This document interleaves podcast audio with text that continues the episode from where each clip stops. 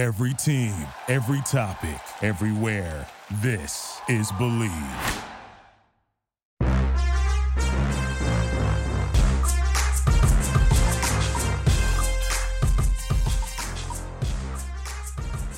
Welcome to Sports Time Machine here on the Believe Podcast Network, the number one podcast network for professionals. I'm Annika Garakis, and each week we head down memory lane as I take you back in time and remember some of the greatest moments in sports history. Leave your flux capacitor at home. All you need to do is subscribe to the show on iTunes or any of your other favorite directories like Spotify, Google Play, Stitcher, Luminary, and TuneIn. Being an NFL kicker is an emotional roller coaster. Sadly for many, the only time you remember their name is if they miss in the big moments. However, there are a few outliers that help win key situations for their team. Lawrence Tynes is a former NFL kicker with two Super Bowl rings, with a team that took down one of the greatest, if not the greatest quarterback of all time, not once, but twice. But in order to get to the big game, he had to help his team by nailing field goals in the biggest and most stressful moments of his NFL career. Again, not once, but twice. He'll join me in a bit to discuss playing in the Super Bowl, what it took to get there, and look back at favorite moments with his teammates. Lawrence signed with the Chiefs as an undrafted free agent in 2001. He was traded to the Giants in 2007 and had much success in that first season in New York. But one of the greatest moments in his career came in the NFC Championship against Brett Favre and the Packers. It was a tale of two halves. Lawrence nailed two field goals in the first half, but missed two in the second including the final with four seconds left in regulation that would have given New York the victory. So into overtime we go. Green Bay wins the toss and gets the ball. Here's sound from the past. Here's the snap, high snap placement made, kick line drive to the upright. No, no good. He hooked it left. He hooked it left. Overtime. Overtime in the NFC Championship. Favre back to pass, takes a deep drop, steps up, looking to his right, and the pass intercepted by the Giants at the 40-yard line. Intercepted by the play. Giants. Corey Webster got the pick, and he's tackled at the Packer 34. All right, here goes Tynes again from 47 yards to kick the Giants to the Super Bowl. Snap is good. Kick on its way. End over end. Does it have the distance? It is good. Lawrence Tynes has kicked the Giants to the Super Bowl after missing at the end of regulation, and Tynes runs into the tunnel two outright. And the New York Giants are going to Super Bowl 42 in overtime. They beat the Packers 23 20. Sound courtesy of the NFL. The game winning kick made the Giants NFC champs, qualifying them for Super Bowl 42 on February 3rd, 2008. The Patriots entered the game as 12 point favorites after being the first team to complete a perfect regular season since the 1972 Miami Dolphins, and the only one since the league expanded to a 16 game regular season schedule since 1978. That Super Bowl is regarded as one of the greatest games and one of the biggest upsets in the history of professional sports but it is most remembered for the Giants' fourth quarter game winning drive. Down 14 10, Giants had the ball on their own 17 with 2.39 left. Eli Manning and the G Men marched 83 yards down the field. The drive's most memorable play happened on third down in a moment that is referred to as the helmet catch. Pressure from Thomas off the edge. Eli Manning stays on his feet, airs it out down the field. It is caught by Tyree. Inside the 25 and a timeout taken. Oh my God.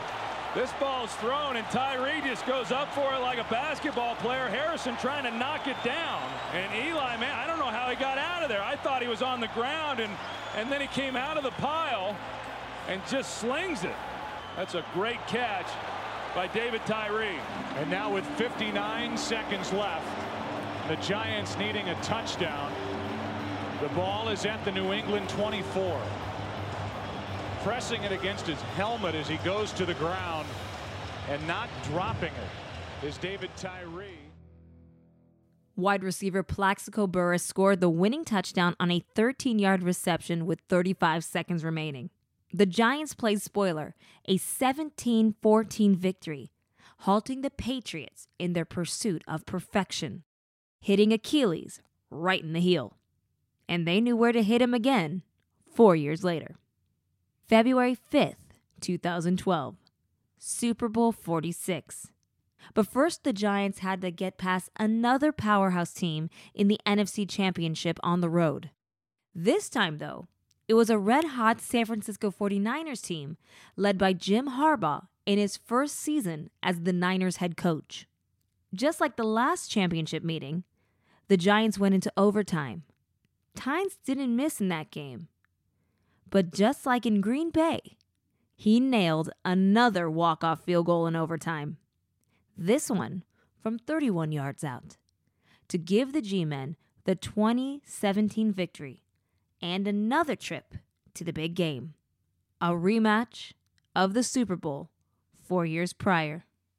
Tynes converted one extra point and two field goals, a 38 yarder and a 33 yarder, both in the third quarter, and got his second championship title. The Giants beat Brady and the Patriots once again. New England entered the game with a 13 3 regular season record. The Giants set a new record for the lowest regular season record for a Super Bowl champion 9 and 7, a win percentage of just 56.3%. The underdogs did it again. But now, let's chat with someone who lived through it all. Let's head back in time with Lawrence Tynes. Roads? Where we're going, we don't need roads.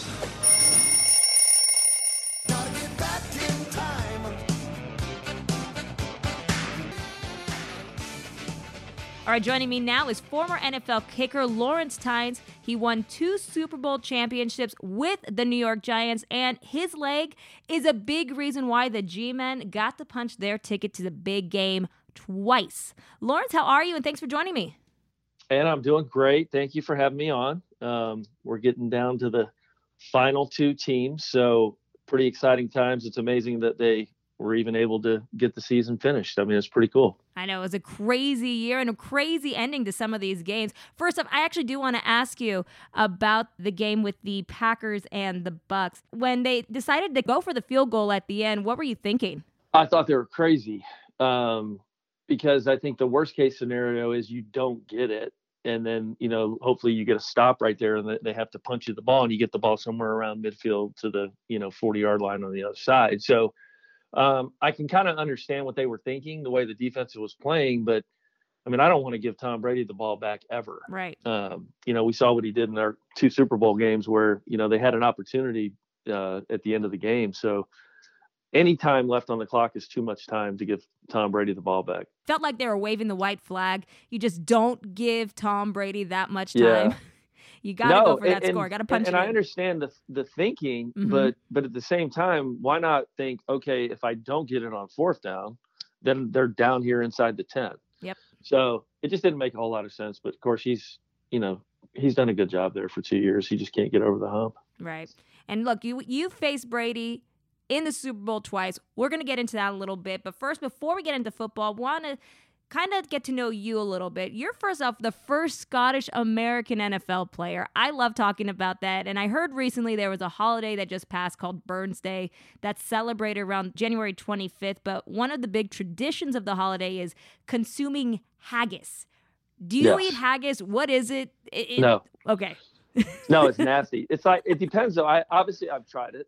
Um, you know, my mom never made it. You just buy it like at the butcher or something, but it's absolutely heinous. Ugh. Like it's not. It, it's kind of a. It's a obviously a not a delicacy, but it's like a traditional Scottish dish. It's just basically everything left over shoved into like a sausage wrap, and it's like disgusting. But some people like it. Um, I'm not one of those Scottish people that liked it. Yeah, I, I couldn't do it. My husband said that he'd No. be down to try it. It sounds Yeah. disgusting to him. He'd try it, but we have this Greek soup called uh, patsa, where it's like the innards of a goat, basically. Uh, Yeah. But I don't. I've never had it. My grandmother makes it. My husband loves it, but Yeah, it's yeah. it's so bizarre. Why are all these traditional meals like goat's intestines and like haggis is like nasty leftovers? I Mhm. guess they couldn't think of anything better back in the day. Yeah, no waste is probably the big thing. Like, don't Yeah. waste anything. right. Just put it all together, make some type of dish. But Scotland's definitely on my bucket list. Plus, I'm a big fan of the show Outlander. I don't know if you ever watched it, but I did not. eh, I love it. You got to watch it. I recommend it. Okay, I'll check it out. Do you go back there often? Do you have a favorite place that you like to visit? So I went back for NFL Europe, and then I went back.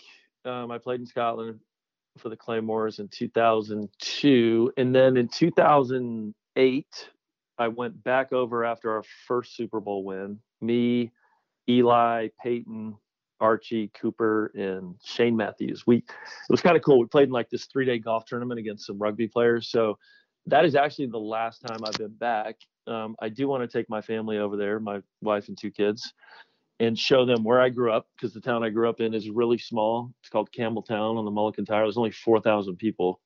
So uh, it's a beautiful country, beautiful people, so fun. Obviously, they love their whiskey, their cigarettes, but they're just fun people. And the, the landscape is, is beautiful. So at some point when this world opens back up, um, we will plan a trip over there before the boys leave the house and go to college because I think they would love it.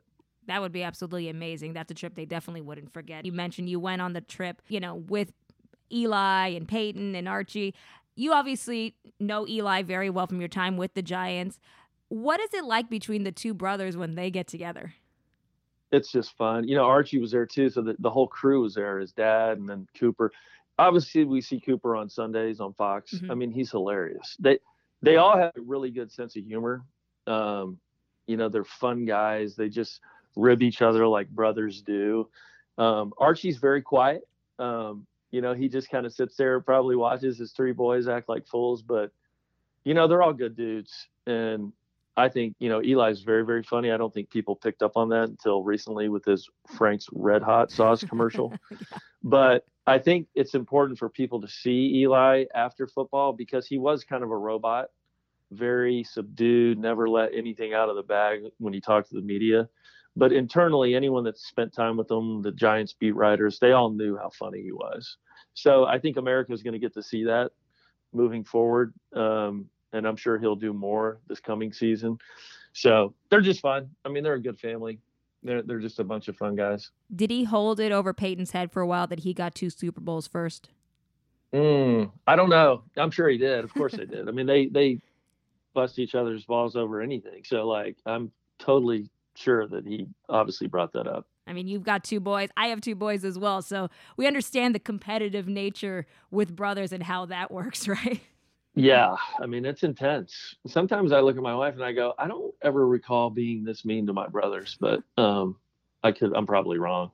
And my sister and I used to beat each other up all the time. So I see it with my boys. I'm like, okay, that's familiar. I think it's just because I have to discipline it now. So now that's probably why I think it's more than what I was. That makes sense. That makes complete sense. But let's talk about your first year with the Giants back in 2007. That year, the team started 0 2 on the season, but you won 9 Mhm. games that season, went on to face an undefeated Patriots team in the Super Bowl, played spoiler in that game. But what was the chemistry like on that team?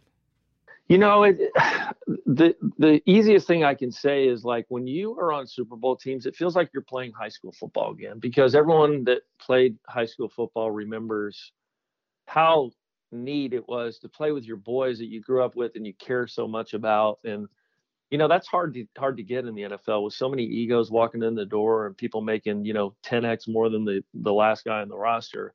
I think it's an it's very important to form a culture and Coach Coughlin and Jerry Reese, our general manager, they did a really good job of that. And obviously, you got to credit all the players, the Michael Strahans and Eli's and all those leaders on that team that brought all those guys together because um, that's what wins in the NFL. The you know everyone is so competitively balanced and even.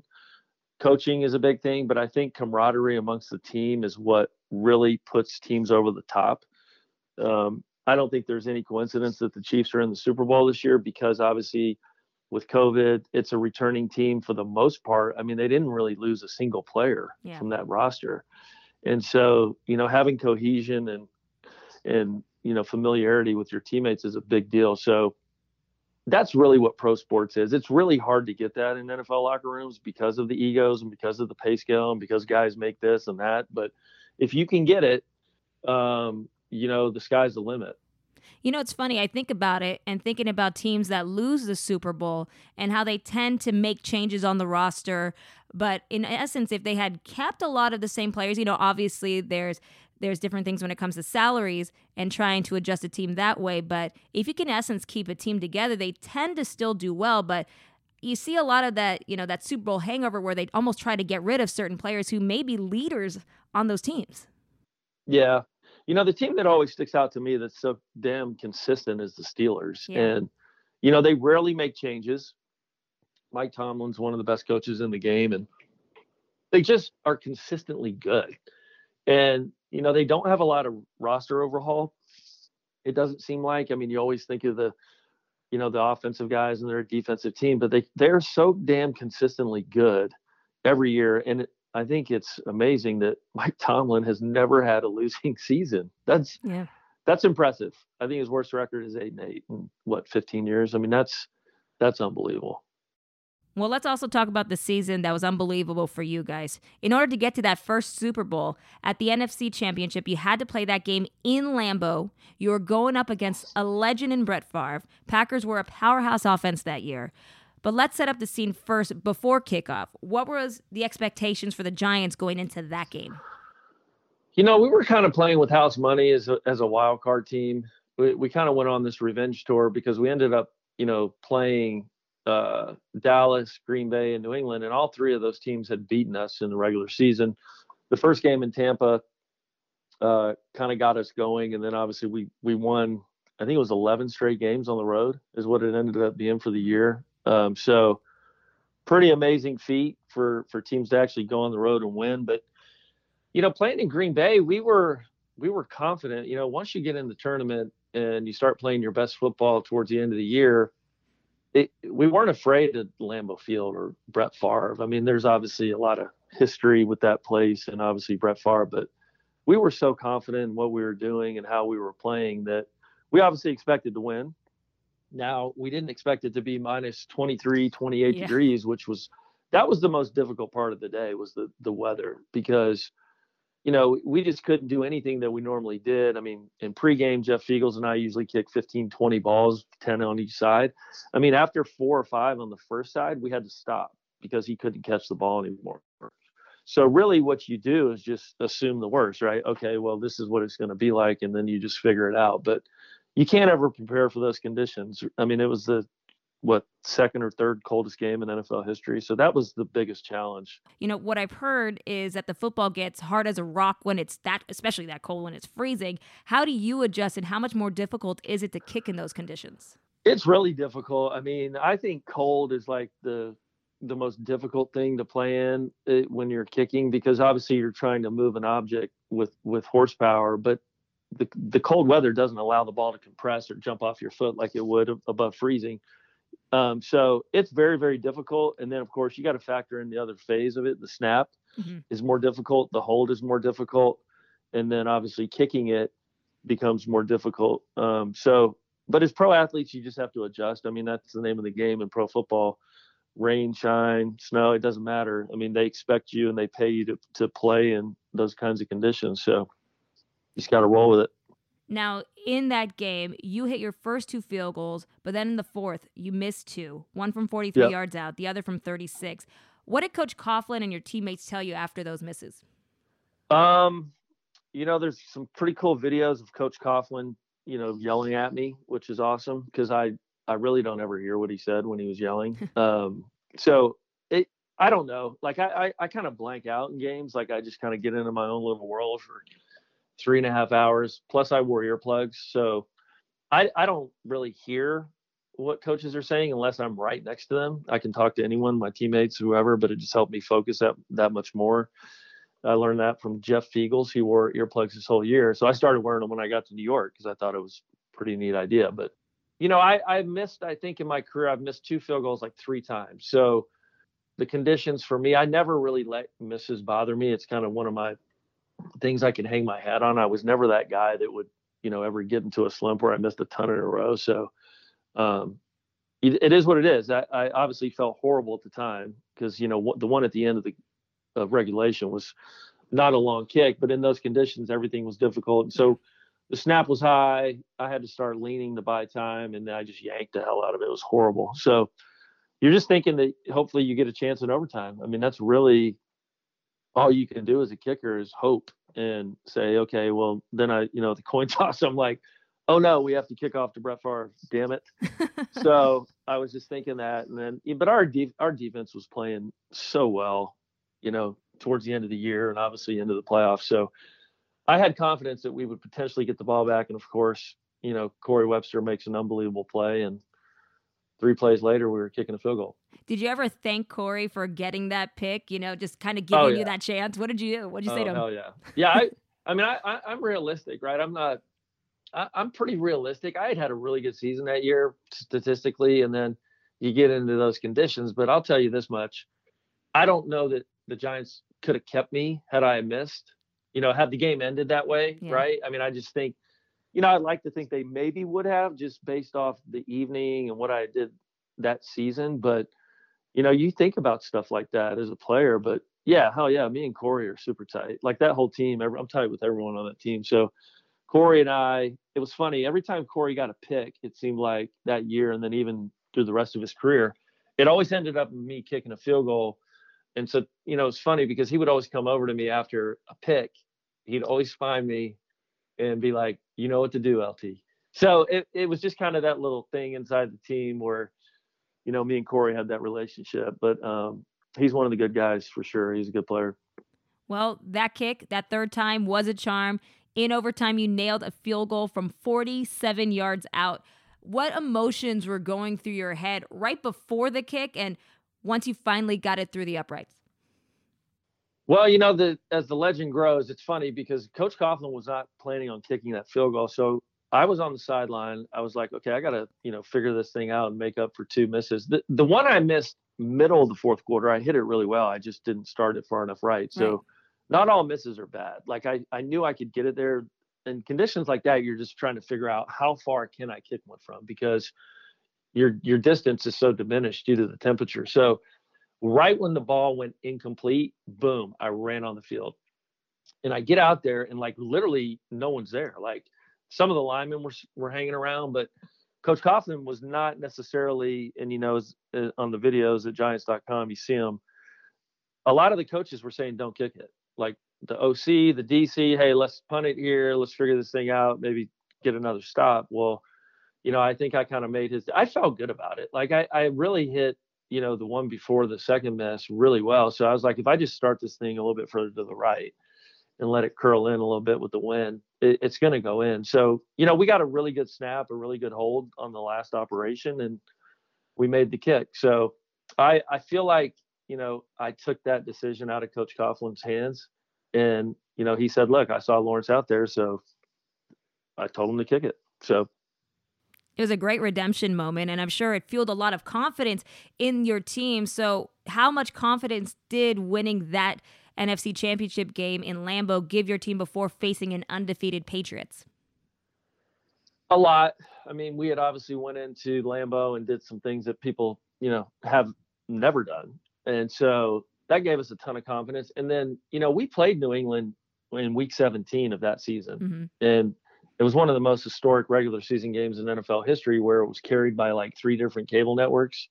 I mean, because the Patriots were going for 16 and 0. So we had a chance there late. I mean, we lost by three in that game, but obviously we knew we could hang with them. You know, we had the we had the guys on defense to get after Tom Brady in that offensive line. So we were again confident, again playing with house money. I mean, wild card team making it to the Super Bowl against the undefeated Patriots team. So um, we felt like we could beat them. I mean, I know we we had lost, but five weeks prior to the Super Bowl, they only beat us by three. So on a neutral site, you know, and we were playing better than we were in Week 17. We felt pretty confident.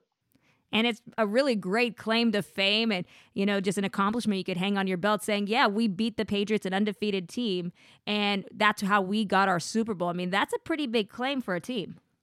It is. Yeah, we we I have fun with it on Twitter too because 18 and 1 just looks gross. it's like I mean, could you imagine like and Tom Brady I think recently came out this week has referenced, you know, that's the one that's the one Super Bowl he thinks about all the time and the one loss. I mean, I'm sure he has others too, but that's probably at the top of his list. Um, I just couldn't imagine, you know, as I look back on that, like as a player, I couldn't imagine the pressure, not only being in a Super Bowl, but being 18 and 0 would be difficult and being expected to win and being a 10 point favorite. I mean, those are, that's hard as a player because sometimes you just want to go play and not worry about stuff. But I'm sure in the back of their minds, all those thoughts were being considered. Hey, we can be the first 19 0 team. Hey, we're 10 point favorites. We only beat this team by three five weeks ago. So I couldn't imagine the pressure that was on New England that night. I mean, four years later, you guys did it again, but first you had to first kick. You yourself had to kick another overtime goal against this time the San Francisco 49ers in the NFC Championship. That game honestly still haunts me because I grew up a Niner fan. And uh, the name Kyle Williams still haunts me to this day. Poor guy. I still feel yeah. bad for him, but it still bothers me too. But a much happier ending, a much happier ending for you. It was a similar situation though. Was there a different mentality for you going for that game-winning kick in comparison to the one in Lambeau? A little bit. I mean, if you remember that night, it was like sideways rain and muddy mm-hmm. and cold and damp. And so, you know, you start playing in playoff football, the weather's never going to be ideal unless you're in the dome. So, yeah, I only played in like 13 dome games in my entire 13 year career. So, like, I did not play in a lot of domes. So, I was always used to the elements. Kansas City, I played, obviously, New York, and spent some time in the CFL. So, I was used to elements. Like, I, I've, I wasn't you know, I was never afraid of bad weather, but I definitely was 100% more confident um, having, you know, saying to myself, hey, I've been here, I've done this, let's go out here. Obviously, it was a little bit shorter, but you know, everything has to be perfect. I know, I know kickers uh, make everything look so easy on Sundays, but there's a lot of work and effort that goes into making those kicks. So, um, but yeah, it was it was a confident feeling again. You know, it was we had lost to the Niners. It was kind of like the redemption tour. The Niners had beaten us like in November of that year, and we knew when we left there and said, you know, we we're going to end up playing this team again. And you know, we did not have the greatest end of the season that year. I mean, we lost like I think we were three and five or something down the stretch. We started out six and two, and then we lost like three or four games in a row that year. So we were not playing great. And of course, we won our last two, and then we got in again and finally hosted a game, but then we played obviously the next three on the road. So um, that was a good Niners team. Goodness gracious, that was actually one of my favorite games. You know, back and forth. Uh, so that was, you know, that was a tough team. Was, that was a that was a big win. Obviously, winning in, in Candlestick. Yeah, that was uh, Jim Harbaugh's first year with the Niners. They were red hot that year, and you guys just kind of pumped the brakes for them that season. And but that win qualified you guys to go to the Super Bowl again once again against Tom Brady. Four years later, the confidence level of that game, going into that game after beating him four years earlier, do you think you got into Brady's head? You know, it's hard to say. I, I would say every every player, I don't care how good you are, has something that makes them uncomfortable. Um, even the great ones, and probably to some extent, that that Giants D line obviously was minus Strahan, but Tuck was still there, Osi was still there, Mathias Kiwanuka was still there, Dave Tollefson was still there. So the core of those guys that went up against him, you know, four years prior was still there. But I'll tell you this, you, you know, we be, this is what always, you know, players find it, things to motivate them and teams do. We beat the Patriots that year in New England, week 10 or something like that. And and I just felt like we were being dis- disrespected to some regard because like you can't turn a blind eye to us going to New England, middle of the season, beating them where they had won like 20 something games in a row. And again, here we are. I don't know what we were, seven, 10 point uh, underdogs again. It just didn't make any sense. But we just used that as fuel. And sure, we felt confident we could beat them. We just you know, a lot of that, not a lot of guys in that locker room were on the team, you know, prior to that. I think there was only 14 guys on that particular team that actually won their second ring that night. So it wasn't like it was the same team. Now mm-hmm. the core of it was good with Eli and the the D line, but there was 40 or 50 other players on that team that were not on the previous Super Bowl team. Well, it felt like also that team under Coughlin, with all of you guys together at least, you know, that still that core. It just felt like no matter how big of underdogs you guys were, it just felt like once you were in the playoffs, you never knew what was going to happen with this Giants team. That's what I always remembered with your Giants team specifically. Yeah, nobody wanted to play us in the playoffs. It didn't matter. Um, you know, we have great we had great coaches. Like Steve Spagnuolo is is obviously going for his third Super Bowl back to back as the coordinator of the Chiefs. Dave Merritt is the safeties coach. Sam Madison, who played with us on that that Giants team in 07, he's the cornerbacks coach for the Chiefs. It's funny because like the whole defensive staff almost is former Giants from the Super Bowl team. So, you know, Coach Coughlin does a great job. Our staff did a great job and we just had players that bought in. And um, when you do that, you have a chance. Well, now in this Super Bowl, you've got Tom Brady in his 10th Super Bowl, going for his unreal. seventh win. Yeah, completely unreal. That's the yeah. perfect word for it. So, what's your advice, say, for the Chiefs now going up against Brady at this point in his career playing as a Buccaneer? Well, you know, they have a.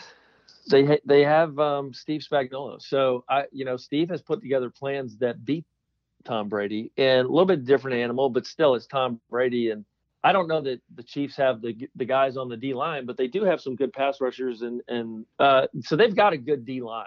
They'll be fine. I, the Chiefs' offense is what's scary. I don't care who you are. You know, both tackles are going to be out. I think there there's some issues that's going to present with JPP and Shaq Barrett on the other side, but you know, I'm pulling for the Bucs. I know that sounds crazy, but JPP is one of my favorite teammates in the world, mm-hmm. and um, I just hope that he gets another ring. And you know that defense is tough. Uh, we'll see if defenses mean it. Defenses mean anything anymore because that that interior D line and Shaq Barrett and JPP should be able to take advantage of those both those tackles being out for the Chiefs. But Patrick Mahomes is is not even from this planet, so I I don't even know.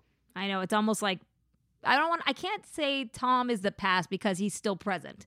But you yeah. definitely see also that you're almost having two different worlds collide with Brady and Mahomes going up against each other. It is. You know, you, you never want to face either of them, it feels like. No.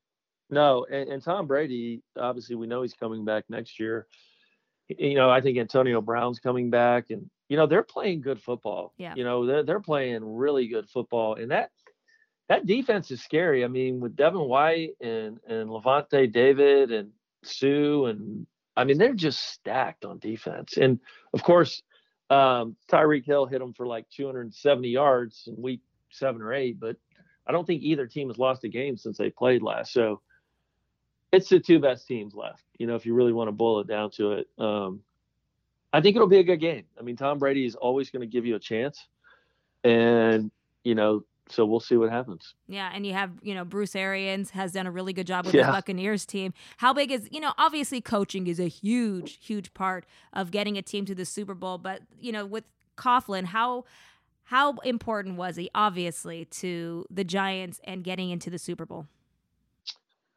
I, you know, I think coaching is one of the most underrated aspects of NFL football because if you really look at pro football top to bottom, every team has big, strong, fast players. Like that's the NFL. No one's that much better than the next guy.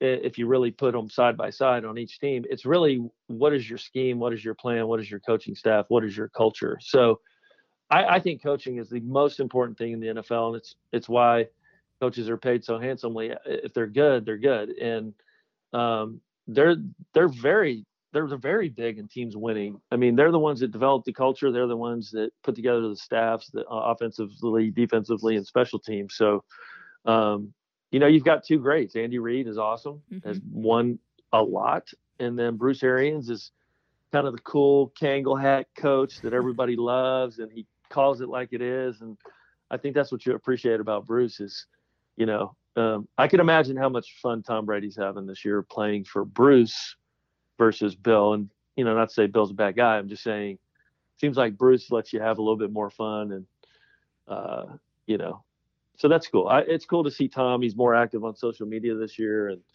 uh, showing his personality. So it's funny. I find myself rooting for him, which is very odd. It is odd. I know exactly um, what you is. mean. but um, you know, we all have to sit back if we like football and take this in and say, "This is amazing." Like it, you know, to watch what he's done and win as consistently as he does. I mean, he'll obviously go down as probably the best to ever do it in any sport. I mean, there's definitely a respect a different respect yeah. for the game when you talk about Tom Brady and what he means to the sport of football. And yeah. just looking at the whole, you know, just looking at what he means to the game itself. Yeah, he's uh he's obviously a very very special competitor. Um you know, he can still throw it around too, though. That's what's you know, you see a little bit of a knock, a drop sometimes. I thought I saw it earlier in the year where people were questioning his arm strength, but I think he led the league in completions down the field over 20 yards, which at 43, um, says a lot about how he takes care of himself. So it's fun to watch him. I enjoy watching him play because I, you know, I feel like, you know, he's only got a couple years left, but his competitiveness is, you know, it's unmatched. I don't think it, there's a more competitive person in the game. It's hard to say that because there's a lot of competitive guys in the NFL. Now I'm going to throw it out there. If your Giants team had somehow faced Brady a third time, do you think you could have somehow given him the yips and derailed his career at yeah. all? We wanted to derail, derailed his career. He's just too headstrong. You can see that. I mean, he left New England and went to another brand new franchise during COVID and took them to the Super Bowl. Yeah. So, um, who knows what would have happened in the third matchup? You know, I, I, I, it's funny. The best team I was ever on, we didn't even win the Super Bowl in 2008. We should have repeated. You know, unfortunately, he shot his leg and um, but that was the best team by far I've ever been on in my life. I mean, we were, I don't know what we finished the year 12 and 4, maybe 13 and 3, 14 and I don't even remember, but we were beating teams by NFL standards. We were blowing them out. And so obviously after that Plaxico incident happened, um, we lost our number one receiver. We went into the playoffs as the number one seed and we lost. So, but that was the best team I was ever on. And we didn't win. Well, Lawrence, a lot of great information, and a lot of fun. So I'm going to tell you right now, time has completely flown by talking to you. And I know you have a show that if anybody wants to keep hearing more incredible stories from you, tell us about the Blue, uh, Blue Rush podcast. Yeah, so the Blue Rush podcast is hosted by me and Paul Schwartz, who is a longtime beat writer for the Giants. And then Jake Brown and Sarah McCrory are our two producers we only host during the season. We will do some one-off shows here as information comes out on the Giants, but it's uh, the Blue Rush podcast. You can get it on Apple or Spotify.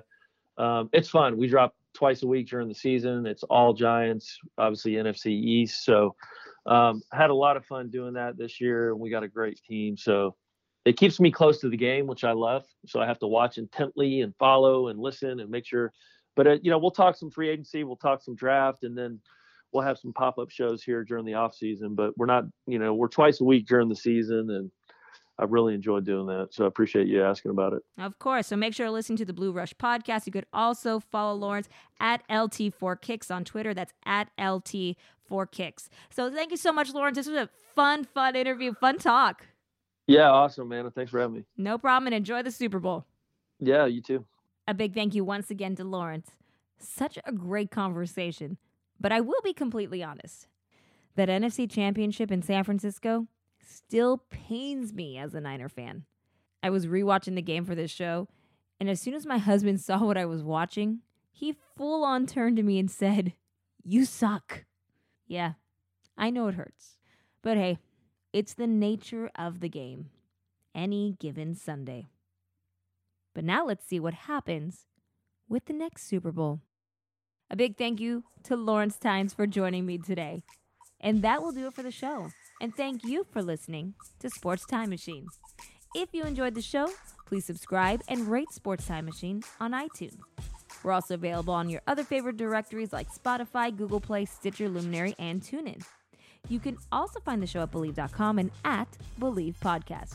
And don't forget to follow me on Twitter at Anna Kagarakis. That's K A G A R A K I S and on Instagram at Anna Cags. And you can get involved in the conversation by using the hashtag SportsTimeMachine. If you're interested in advertising on the show, please contact Bleav at Bleav.com. Well, time flies when you're having fun. Thanks for heading down memory lane with me. I'm Anna Kagarakis, and we'll talk soon.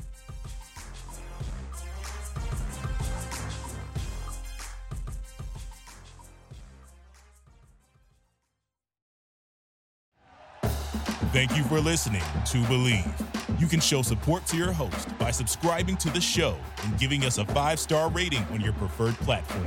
Check us out at Bleav.com and search for B L E A V on YouTube.